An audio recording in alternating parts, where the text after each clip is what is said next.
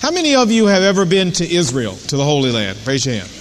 Oh, pretty good number. I'm surprised in each of the services how many people have been there, more than I expected. I don't know about you, but whenever I go there, I've been there seven times, and Lord willing, next year it's going to be my eighth. There's always a couple of places that kind of become special to you. Now, for different people, they're different places. But I've always found that the people who go to Israel come back saying, you know, that one place was so special to me. I'll never forget it as long as I live. Well, for me, one of those places, one of my favorite in all the Holy Land, is up around the Sea of Galilee. I just love being up there. I don't know what it is exactly, but I just love being up there. The scenery is just breathtaking. The climate is mild. The pace of living is really slow and easy up there. And the sea is just so calm and so serene. It's just like out of a picture book most of the time. Most of the time. But sometimes the Sea of Galilee can become the site of some of the most violent storms imaginable. In fact, the Sea of Galilee is kind of schizophrenic in this way. I mean, it's kind of like Dr. Jekyll, Mr. Hyde. It can be so nice and so calm, and then all of a sudden, out of nowhere, just have the most incredible storm you ever saw. And it's this crazy weather pattern on the Sea of Galilee that kind of forms the setting for the passage that we have in front of us this morning. And I want you to come along as we follow this story of what happened to Jesus and the disciples one night out on that sea, because it's a great expose of who Jesus Christ is, helps us really understand who he is a lot better, and it's also a tremendous message in these verses that's here for us as Christians in terms of how God wants us to handle the storms that come into our lives. So come along with me. Let's look and see what happened. Luke chapter 8, verse 22. One day, Jesus said to his disciples, Let's go over to the other side of the lake. So they got into a boat and they set out.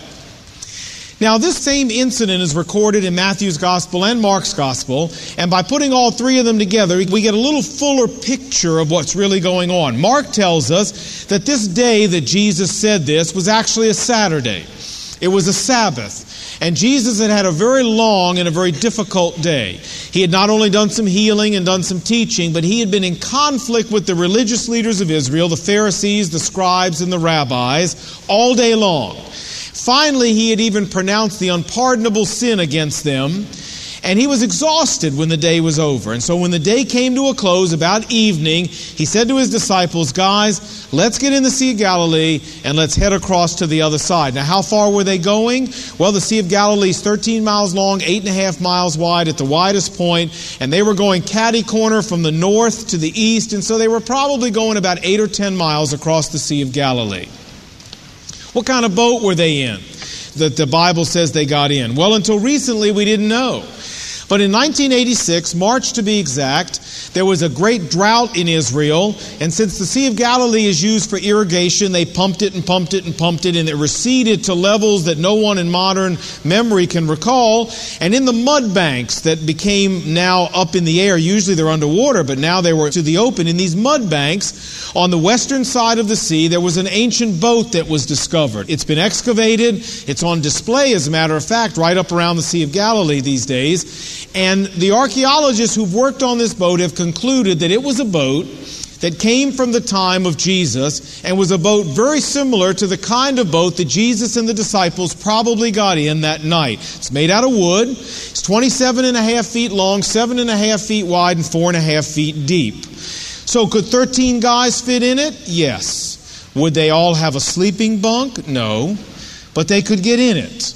But yet, even though you could fit 13 guys in it, it's not very big. I mean, if you ran for a first and 10, you'd run longer than this boat. It's only 27 and a half feet long. So it wasn't a big boat, but it was a boat that Jesus and his disciples crowded into and they set out onto the lake. Now, verse 23. And as they sailed, Jesus fell asleep. Why? Because he was exhausted. I see some of you yawning. He felt exactly the same way. Exactly the same way. He had a very hard day and he was tired. And so he went and fell asleep. Now, Mark's gospel tells us something very interesting. Mark's gospel says that Jesus was in the stern of the ship, asleep on a pillow. You say, Oh, isn't that nice? He took a little down comforter or something with him. No, not exactly. Actually, we've learned a lot about these verses from this boat that we dug up. It's incredible how, once again, archaeology has confirmed even the minutest details of the Bible. Listen, I'm quoting to you from Biblical Archaeology Review, where there was a multi page article on the boat. Listen to what they said about this stern where Jesus was asleep, and I quote They said, We found that a boat like this had a large stern platform, which is where the helmsman would either sit or stand and guide the boat. This explains why Jesus chose the stern in which to sleep. There, Jesus would have had the most protection from the elements and would have been out of the way of the other people on board. Then it goes on to say the pillow that he used was actually a sandbag that was kept on board and used to trim the boat when it was under sail, and when it was not in use, it was routinely stored under the stern deck to be used as a pillow by crew members who rested there. End of quote. That incredible? We dig a boat up and we find it confirms to unbelievable accuracy the details of the Bible. So Jesus was asleep under this stern platform, not with a down pillow, but with a sandbag. But hey, a sandbag's better than nothing. And so that's what he had.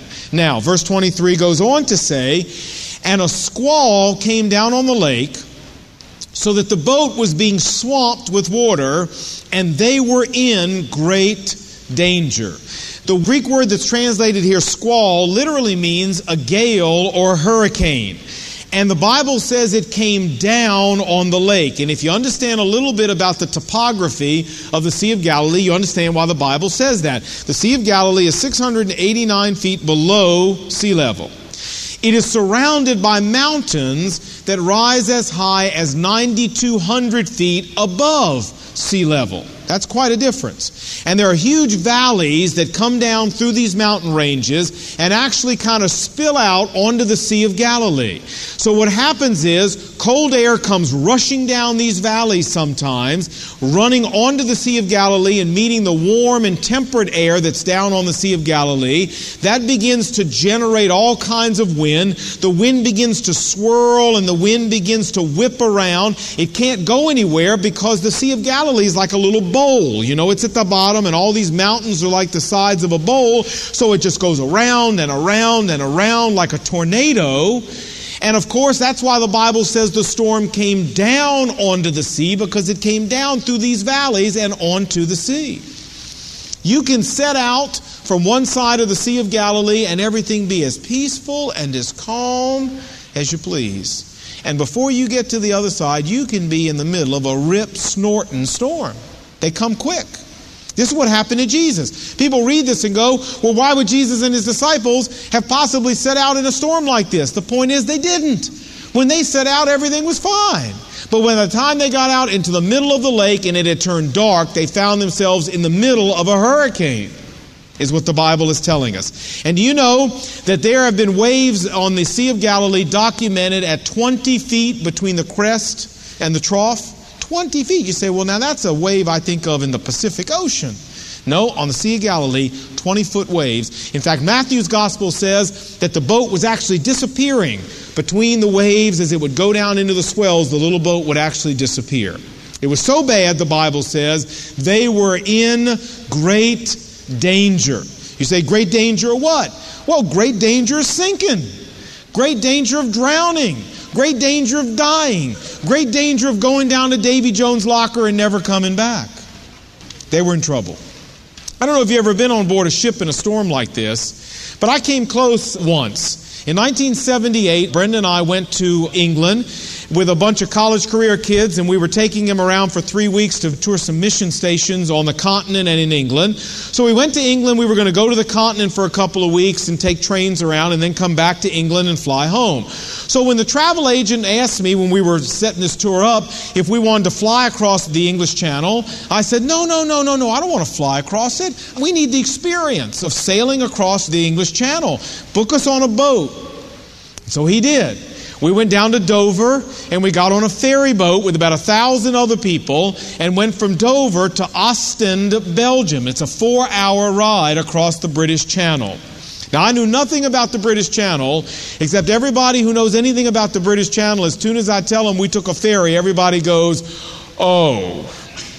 And if you know anything about the British Channel, you know exactly what I'm talking about. The British Channel is never nice to anybody. And so we got out. Uh, we were about 10 minutes out. Brenda had gone down to the bottom level of the ship where we were right at the level of the waves. Bad mistake. But we didn't know. And we thought, oh, there's these huge picture windows. Isn't this nice? We're riding right at the water level and can look out and see the waves. Isn't this nice? And so we were sitting down there. We were about 10 minutes out into the channel, and my wife was wah, straight out. I mean, on her back flat, sick and so was everybody else. This was one of the most incredible rides I have ever had. Now, I never get seasick. I didn't get seasick. I was probably one of the six or eight people on the entire boat that didn't. And I went down to comfort my wife, you know, I mean, she was so sick. And I tried to rub her forehead and make her feel better. And I said, How you doing? And she said to me, I am so sick. Whose stupid idea was it for us to take this boat?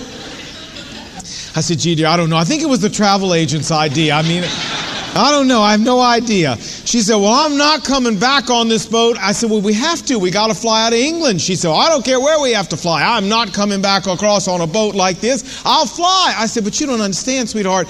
To fly back costs a lot of money one way. And she said, Well, I'll get a part time job when I get home if I have to. I am not getting back on this boat again. I said, You'll be fine. You'll be fine. You'll be fine. Just, you know, four hours of this. I have never seen so many seasick people in my entire life. It was unbelievable. Words cannot describe the pungent aroma on this boat.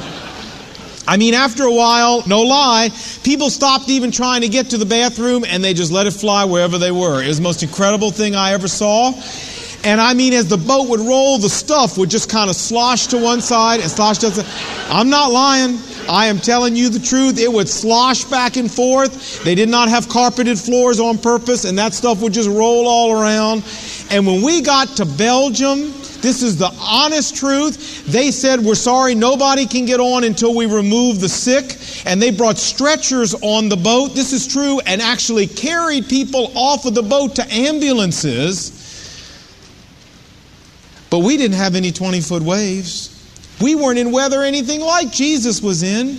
Can you imagine if the people on this boat were as sick as we were? Can you imagine how some of these 12 disciples were doing on this little boat? I bet you some of these guys were down for the count. What do you think? Oh, land loving, tax collecting Matthew, I'll bet you he was one sick dude out in the middle of the sea on this boat. Well, that's what they were in. Look at verse 24. And the disciples, who could still walk, went and woke Jesus and said, Master, Master, we are going to drown. Now, don't forget who's saying this. The people who are saying this are Peter and James and John and Andrew you say, well, so what's so important about that? Well, these guys were fishermen. They were raised around the Sea of Galilee. They made their living fishing the Sea of Galilee. They went out on the Sea of Galilee every single day in little boats just like this. They had seen everything the Sea of Galilee had to throw at them for year after year after year. And these are the guys who, in absolute panic, come to Jesus and say, We are going to drown. We have seen all kinds of things out here on this sea, but we have never seen a storm like this, and we are terrified. How do you know they were in trouble? Folks, when sailors ask a carpenter what to do in a storm, you are in trouble. You are in big trouble. So when Jesus awoke, get the picture now. He was facing one of the most violent, one of the most furious, one of the most savage storms that these men of the sea had ever seen. Half of them were sure they were going to die, the other half of them were so sick they wanted to die. And Jesus gets up and has this unbelievable opportunity to demonstrate his power. Verse 24. And he got up pulled himself up and stood majestically on this tiny little speck of wood in the middle of this sea, in the middle of this hurricane. He pulled himself up in the middle of the sea, the Bible says, and he rebuked the wind and the raging waters. Mark's gospel says he stood up and looked towards the sky and he never raised his voice, he never screamed, he never yelled to be heard over the wind and the waves. Mark's gospel said he simply looked up at the sky and said, Hush up. That's all he said. Hush up. And the Bible says that the storm subsided and all was calm. You know, even if the wind had stopped just like that, even if all of the raining and the commotion had stopped just like that, the laws of physics say the waves would have gone on for hours before they died down. But not here, not when Jesus stopped it. He stopped the wind, the waves, everything, just like that. And it was as calm as glass. Friends, in doing this, Jesus demonstrated a power over nature that is utterly staggering. Think about it. A storm like this generates millions and millions of horsepower, of energy. And Jesus stopped it by simply saying, What? Hush up.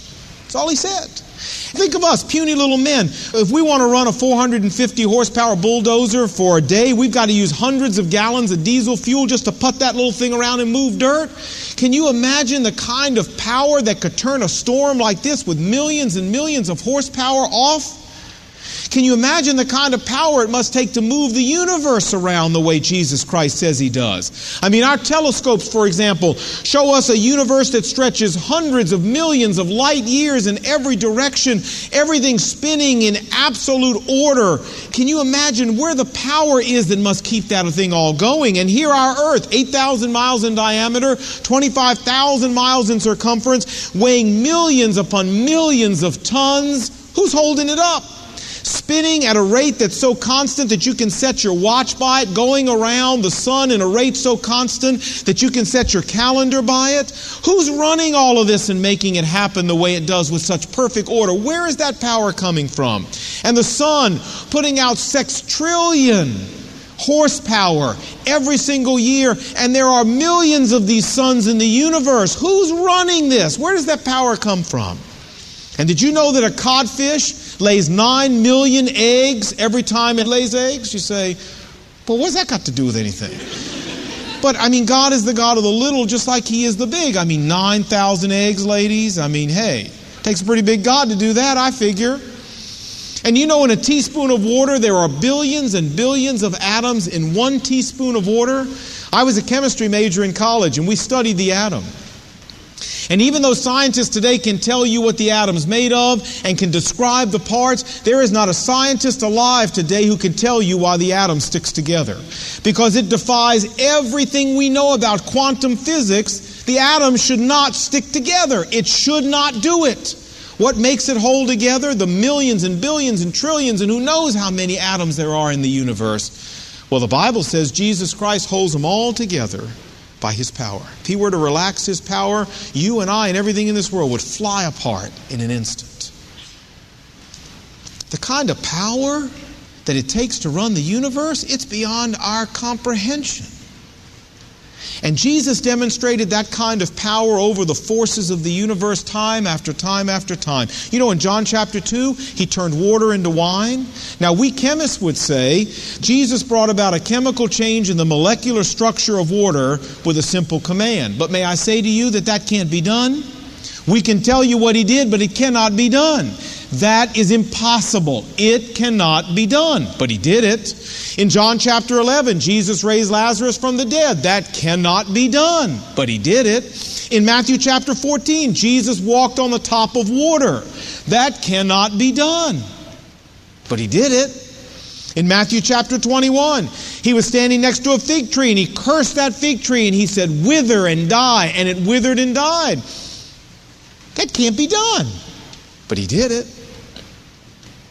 If you don't think that's hard to do, you go out and try and experiment uh, next spring in your yard. Go out there and instead of spraying those dandelions or putting something on top of them, go out there and just look at them and point to them and go, die, die, wither, wither, and see if anything happens.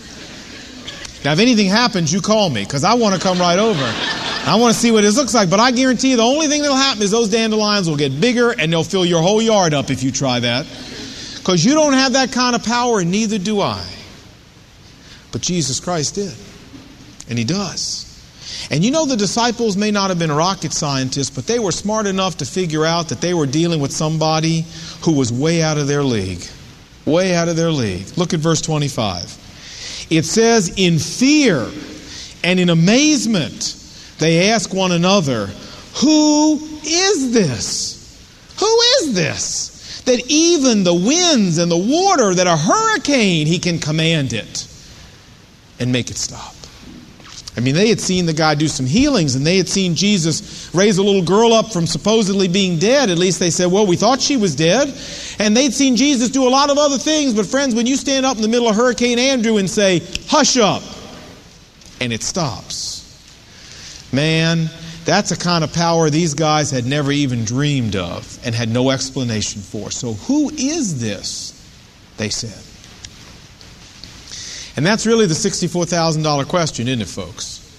That's the big question. And you know, it's real important we have the right answer to that question and that we make sure that we're rightly placed with this person. Anybody who has this power is way out of your league, too, way out of my league. And it's our job to make sure that we are in right standing with a person like this who can command the winds and the waves of a hurricane like that and make them obey. Now, that's our passage, but it still leaves us with the most important question, and that is so what? Right. And I want to answer that question in a little bit of time I have left. Let me first say that if you're here and you've never embraced Jesus Christ as your personal Lord and Savior, maybe a friend brought you this morning, or a mom or a dad or a husband or a wife brought you, or who knows why you're here, but you've never really made a personal surrender of your life to Jesus Christ as your personal Savior, then there's a big so what here. You know, Jesus promises in the Bible that he's coming back to earth one day, and he promises in the Bible that he's going to defeat every foe that opposes him.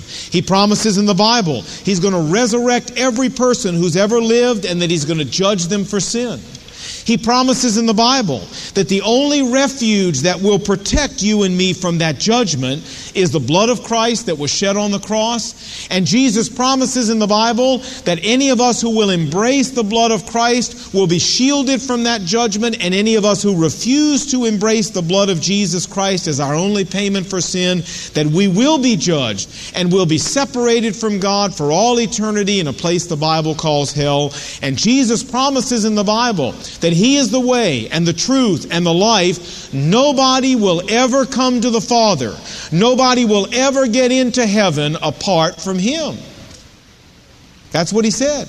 Well, you say, you mean you can't go through Buddha? Jesus said, nobody comes to the Father except by me. Well, you mean you can't go through Mohammed? Jesus said, nobody comes to the Father but by me. Oh, you mean you can't go through your church membership and your good works? Jesus said, nobody comes to the Father except by me.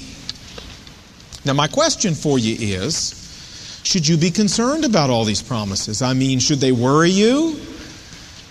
Does Jesus Christ really have the power to do everything he's promised? If he doesn't, you don't have to worry about him. Well, in light of what we just saw him do on the Sea of Galilee, what do you think? Do you think he has the power to keep his promises? I do. And you know what Jesus Christ did on the Sea of Galilee demands a personal response from every person in this world, from you and from me. It says in Matthew's Gospel that those who were in the boat came and worshiped him and said, Truly, you are the Son of God. Nobody else could do this kind of thing. You are the Son of God, and we worship you. You see, they responded in a personal way. They responded with belief and they responded with worship, and they responded with surrender of their own wills and their own lives to Christ. Because they said, nobody else but the Son of God could do this. You're out of our league, and when you're out of our league the way you are, then the proper response for us is belief and worship and surrender. And so if you're here and, and you've never imitated that response of belief and worship and surrender, that's the response God's looking for from you. Friend, when Jesus Christ comes back, he has the power to fulfill every one of the promises he makes. He's not going to change those promises for you, he's not going to alter them for me. Our job is not to try to get God to change what he's promised. Our job is to figure out where the safety zone is in light of all that he's promised and make sure we're in it. And Jesus said it's very simple. The safety zone is under the blood of Jesus Christ. And I hope if you've never embraced Jesus Christ and what he did on the cross for you in a real and personal way, that you'll really think about this in light of what you've seen him do on the Sea of Galilee this morning. Well, you say, well, Lon, what if I'm here? I'm a Christian. I've already trusted the Lord. I know I've trusted the Lord in a real and personal way. No doubt in my mind. There's nothing here for me, is there? Oh, yes, there is. Yes, there is. There's a big so what for us, too. You know, I don't know if you've ever felt this way. I have. But isn't it true that sometimes, even as a Christian, that we can feel like our boat's in the middle of a hurricane? I felt that way. Sometimes it's things at work where you just feel like, you know, it's a hurricane at work and I'm right in the middle of it. My little boat's just going up and down, up and down, up and down, up and down, disappearing between the waves sometimes. Or maybe it's something that's going on in your family with family conflict. Maybe it's something going on in your own life with your health or with your finances or who knows what it is. But I'll tell you, I felt like as a Christian, many times I've been in the middle of a hurricane, and I've also felt like I've been taking on water faster than I can bail it out. You ever felt like that? Man, you're just bailing, bailing, bailing, bailing, bailing, and it's coming in faster than you can bail it out.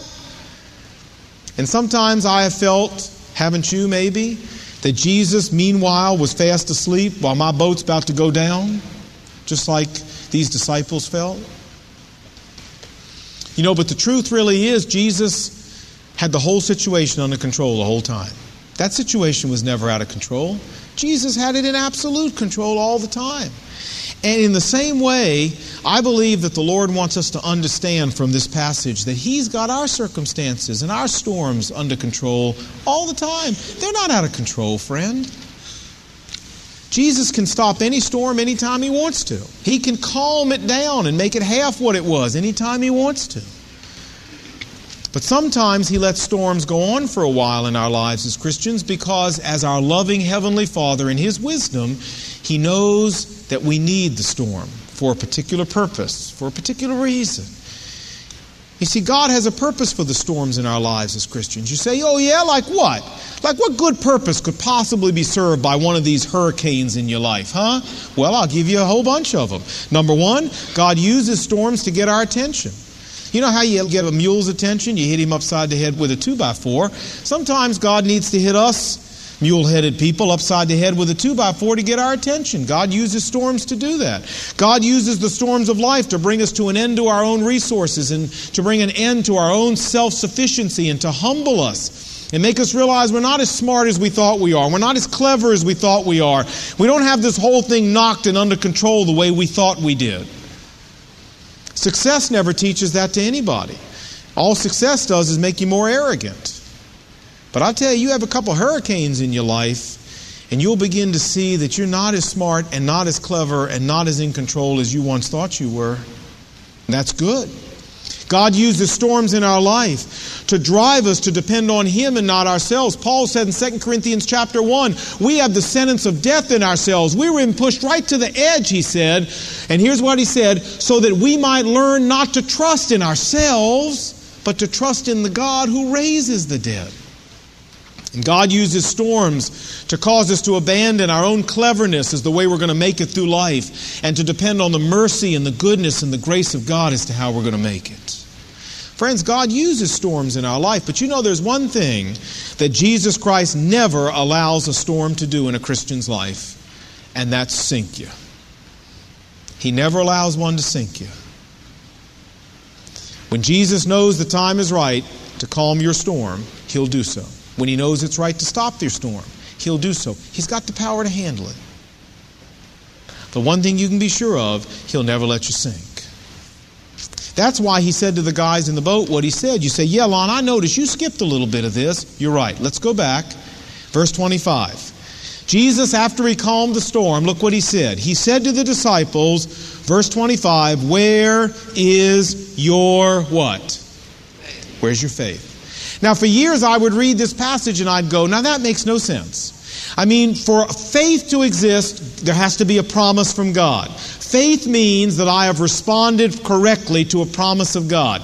God promises me if I trust the blood of Jesus Christ, He'll take me to heaven. Faith says I may not know where heaven is or how to get there myself, but I believe in you, God. I may not be able to empirically prove it, but I'm going to hold on to that promise and believe it anyway. Faith is always responding to a promise of God. So where's the promise of God here? I looked and I looked and I looked for years and I said, I don't understand why Jesus is rebuking these guys because He never made them a promise but he did. He said, where? Right up in verse 22. He said, Let's get in the boat and what? Go to the other side. Did Jesus say, hey guys, let's get in the boat, go out in the middle of the lake, and let's all drown? No, he didn't say that, did he? He said, guys, let's get in the boat and let's do what? Go to the other side. And friend, when Jesus says we're going to get in the boat and go to the other side, we're going to get in the boat and go to the other side. That's what he said, wasn't it? And so he said to them, Where is your faith? What's wrong with you guys? I didn't say we were going out here and drown. I said we were going the other side. What's wrong with you? Where was your faith? And my dear Christian friend, Jesus Christ has never said to you, Hey, why don't you get into my boat and let's go drown? No, when Jesus Christ invited you into his boat, he invited you into his boat to go to the other side. You say to go to the other side of what, Lon? Well, in this life, to go to the other side of conformity to Jesus Christ. To be made more like Him. And the storms that God sends our way, friends, is because God's using those storms to mold our character so we become more like Jesus Christ. God's going to get us to the other side of that process, and you're not going to drown in the middle. And in the life to come, we're going to get to the other side of death, to a place the Bible calls heaven. Now, you don't know where it is, and neither do I, but Jesus said, You get into my boat, and I'll make sure you get there. And friend, when Jesus Christ says, Get in my boat, and we're going to the other side, then you can believe him. If you get in his boat, you are going to the other side. You're not going to drown. And so he asks us as Christians the same question Where is your faith? Let me finish up this morning by giving you a verse from the Old Testament. Listen carefully Psalm 46, verse 10. Be still and know that I am God. Psalm 46, verse 10. Be still and know that I am God. Could I give you kind of more of an updated translation? I would say that Psalm 46:10 is actually saying, "Relax and let me run the show." That's what God's really saying. Relax, chill out, and let me run the show. I know what I'm doing. Now, let me run the show. I like what Oswald Chambers said. He said, Faith may not know where it's being led, but it trusts the one that's doing the leading. Faith may not know where it's being led, but it trusts the one that's doing the leading. Have you ever taken your children or your grandchildren or a niece or a nephew to the swimming pool? Maybe a little one, they were just learning to swim. And so you put them out on the edge, and it's going to be their maiden voyage jumping in the pool to you. And you know what happens? You climb down in the pool and you kind of go, you know, and shake it off. And then you go over and you stand right by the edge and they're right there teetering on the edge. And you say, you got your arms out, right? And what's on your face? A big smile, right? And you got your arms out and you're looking at them and in your eyes is all this. You're trying to convey how much they can trust you. And you say to them, jump. And they look at you and they look at your arms and they look at your smile and they look deep in your eyes and then they look at the water and they back up. And they're not going to jump in there. Now, it's only two feet deep, but they're not going to jump in there. And you coax them back and you say, Come here, come here, come here. Daddy's right here. Mommy's right here. Nothing's going to happen to you. It'll be fine. I'll make sure I catch you. You won't drown. Come on, jump. And they're looking at you. And meanwhile, the whole pool's watching. And you could very easily say to that little child, What's wrong with you? Where is your what? Where's your faith? I'm in the water. I'm standing up. I'm going to catch you. There is absolutely no way in the world I'm going to let a thing happen to you. You can be absolutely sure of that. You can jump. You can trust me. Then once they finally jump, you can't get them out of water. Then it's like they go around, they jump, they go around, they jump, they go around, they jump. It's like, please, can I get a candy bar? Let me out of here. but you understand what I'm saying? So many times, Jesus Christ is out there with his arms open saying, Come on, it's going to be okay. Come on, it's going to be okay. Take that next step. I know it's a little scary, but it's going to be okay. I'm not going to let you drown. I'm going to catch you. And we teeter right on the edge and we go, Whoa, I don't know. I'm not. And Jesus says to us, Where's your faith? Where's your faith? I'm not going to let anything happen to you. Come on. You say, well, Lon, listen, that's easy for you to stand up there behind some pulpit and say. I mean, you know, that's great. You stand up there and go on about all this kind of stuff. But we're the guys out here going out in the real world and having to deal with all these hurricanes, you know. So you're up there telling us how nice it is and how we can trust God. Listen, friends, I want to tell you, I've been in my share of hurricanes just like you have. I've seen my two year old fall out of a car doing 35 on I 66 and roll down the road. I've heard a doctor tell me that it was cancer on my back and had to be cut out. I've stood in the emergency room and watched while they tried to resuscitate my little girl because she stopped breathing during her seizure. I've been home at my house on the floor having to start CPR with my girl while she's turning blue while we're waiting for the rescue squad to come. I've spent countless days and nights in pediatric intensive care at Fairfax Hospital and in the hospital room in general with my daughter. I've watched as her medical condition decimated our family finances and caused us to postpone or even cancel a lot of our dreams. And I still say that I trust the one who's doing the leading. I trust the one that's doing the leading. So I'm not standing here telling you something that I haven't had to live. But you can trust the one that's doing the leading. It's not out of control. God knows exactly what's going on. And He's doing it for your good, whether you can see that or understand it or not. And believe me, when God takes you through the storm and lands you, you're going to like every destination He takes you to if you'll just trust Him. May God help you do that. May God change the way you see your life because of what we've seen here this morning. Let's pray. Dear Heavenly Father, I want to thank you for the Word of God and how it touches and how it ministers to our lives. Father, I want to pray for people who are here this morning that are going through real hurricanes in their life. And I know there are many. Some of us here who've been through real hurricanes and we're still kind of licking our wounds. I pray, Father, that you would give us a different perspective than the world would like to give us on our troubles. I pray you would help us to see them as all being in the hand of a loving, merciful Heavenly Father who's promised us that if we get in His boat, we're going to the other side. Lord, teach us that the storms along the way are only meant for our benefit. And I pray, Father, that you would help us, even though we may not know where we're being led, to have deep, abiding trust in the one who's doing the leading. Give us the strength we need and the faith we need to have that, Father. And I pray especially for those here this morning who are right in the middle of one of these hurricanes, that they would be able to walk out of here this morning and say, I may not know where I'm being led. But with your help, God, I'm going to trust you. Give me peace. And just help me jump in that pool believing you're going to catch me. Help it be well with our souls, Lord, even if there's a storm all around us, because of our faith and our reliance upon you. We pray these things in Jesus' name. Amen.